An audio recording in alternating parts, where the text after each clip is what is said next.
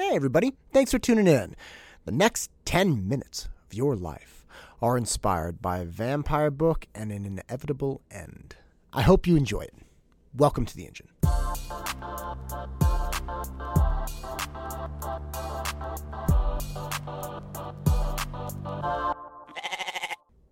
I love Brad Pitt. I'm going to tell you right now. There are very few things that I like in the acting world more than Brad Pitt. And Interview with a Vampire was a fantastic film. So you have Tom Cruise, you got Brad Pitt. It's a great it's a great film. If you haven't seen Interview with a Vampire, I, I highly recommend it.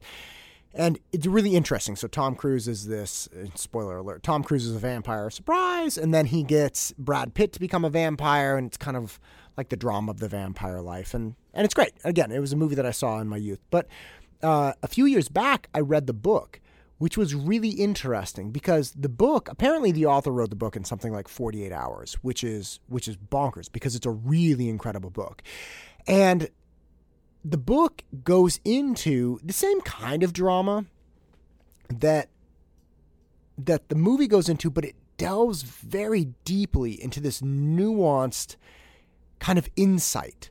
Okay, now look, vampires are supposed to live forever. We all we all know this. Okay, that's that's the lore of the vampire. They drink blood, they live forever, and they, you know have these superpowers. And in the in interview the vampire, different vampires had different kind of superpowers. Like some could walk, you know, upside down on you know ceilings and stuff like that. They could do all kinds of just supernatural things.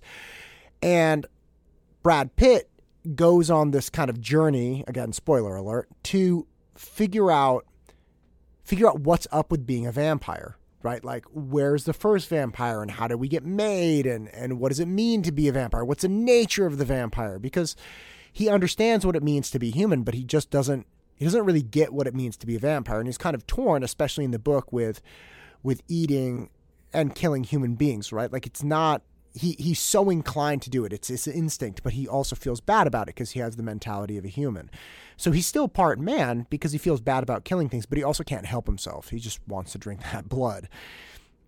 So in the book, he's working through these issues, goes to Europe, and then finally finds himself in France. And he finds like the hub of the original vampires. And he meets this vampire that's like 400 years old. And he's talking to him about his life. The 400 year old vampire really likes him, really likes Brad Pitt, and he's kind of taking him under his wing. And Brad Pitt in the book asked, he's like, Well, who's the oldest vampire? And the guy says, Well, I am. He says, What do you mean you are? You're only 400 years old. He says, I know. And Brad Pitt kind of gets confused because he's like, Well, we don't die. So where are the other older vampires? And the old guy tells him, He's like, They just, they left. That's it. Like, they were just done. And what comes out is that the old guy is really old. He's, again, 400 years old, but old mentally. And that was the point of the book that even if you could get the human body, right, the vampire body to last forever, it'll never wear out, right? It's not like you're getting a replaced hip or something stupid. The body will last forever, but the mind lacks an elasticity that can span the ages of the world. And so what would happen is vampires would get to be like 300 and 400 years old and they just couldn't they couldn't keep changing with the world. And inevitably one night they would just instead of going back to their coffin to spend the spend the day through because they slept during the day, they would just wander off kind of into the sunrise and that was it. Right? They get burned and evaporate and that's it. You know, vampires can't handle sunlight. It's no good. And I thought about that. It's like, gosh, what a crazy thing. And I thought about some of the older people I knew. At the time when I read it, my grandmother was still with us. And she definitely had this aspect of, she was very sharp and very capable, but had this aspect of kind of not not quite understanding all the nuances. Like she couldn't really understand email and she wasn't great with cell phones. And, you know, again, not that surprising. She was in her 80s. But something very recently has happened to me in that I I saw a Chappelle show uh, special, uh, not Chappelle show, but Dave Chappelle special, and he's talking about being on his porch, like in Ohio or something. and uh, he has to go out and get this gun because there are random people walking across his property, and it's it's really funny. I love Dave Chappelle, but the point is, he he talks about this porch and kind of sitting out there in the middle of nowhere, and I started wondering, it's like, gosh, are we all destined to be stuck on a porch somewhere? Now, if you had asked me years ago, I would have said no. That's reserved for 400 year old vampires that can't handle the world anymore. But as of late, the intensity with which the world is changing, I feel like I'm 400 years old. It's driving me to this point of like, wait, wait, what's happening now? Like, what what's the new technology? What's the new shift in the workplace? What's the new what's the new story when it comes to to male female interactions and relations and what's the new story with like is there a male and female and all of these things that just keep compounding onto me. And I started contemplating my students because I asked them about these things. I'm like, look, what's up with this and what's up with that? And they laugh at me because I'm like their dumb uncle or something or older brother. And they're like, all right, well, look, this is what Snapchat is and this is what TikTok is. And this is how TikTok's different than Reels. And nobody uses Facebook anymore and blah, blah, blah. And fine. Like I pick it up reasonably quickly, but I don't know how much longer I can keep that up. And I'm not saying like I'm going to walk off into the sunrise and, you know, turn into a pile of dust like a vampire.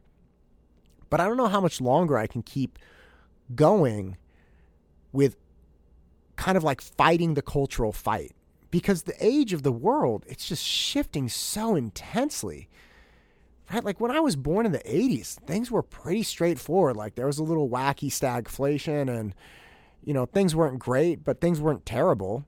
And uh, we were coming uh, up on, on a time when, you know, gay marriage was far more accepted and that's great. And, you know, so there was progress being made and that was wonderful. But now it's almost like I can't I can't keep going like this. I mean, what are we dealing with? We have transgender people in the Olympics, and fine, I have no problem. Honestly, I have no problem one way. I have no problem if a biological woman wants to transition to be a man and she wants to compete against men. If she is, or excuse me, he, however that person would like to be identified as bonkers enough to go into a boxing match like that or weightlifting competition or whatever and they make the olympic team and they want to do it. I don't care with that about that at all. Great good for you whatever. I've seen plenty of of young women that were monster athletes swimmers water polo players wrestlers even. It, i mean it doesn't bother me at all. But man going the other way a biological man you know competing against biological women that to me is just lunacy. I just I can't comprehend it. Now, I'm not trying to say people shouldn't be able to live however they want, but in things like this, it's like I just can't keep up with it. I can't keep up with it. I can't see I can't see how this is analogous to you know, gay marriage. That was a big thing. People should have the right to be married. That was a big thing, and I don't have a problem with that. You want to marry somebody, marry somebody. It doesn't matter to me. You want to marry shoe, as that guy who's running for governor of New York said, I'll marry shoe. It's fine. But there are certain aspects of the world that I just can't I can't keep up with. I see myself falling behind. I don't want to end up on a porch. I don't want to end up on a porch in the middle of nowhere with like a shotgun like Dave Chappelle just sitting there kind of like laughing at the world. I don't want to walk off into the sunrise and just call it a day. At some point, I'm going to have to find a way to be more elastic. At some point, I'm going to have to find a way to come to terms with the increasingly shifting society. But I don't know how. And I'll tell you what that woman who wrote Interview with a Vampire, she didn't offer me any insights either. Maybe you can, let me know. I'm Matt Todd, and this is the engine that drives me. Go out and crush it. Do not forget the essay classes for the entrance essay, UC essays, Common App essays, Coalition essays are running off weekly, as are SAT and ACT prep classes. If you're interested, just hit me up.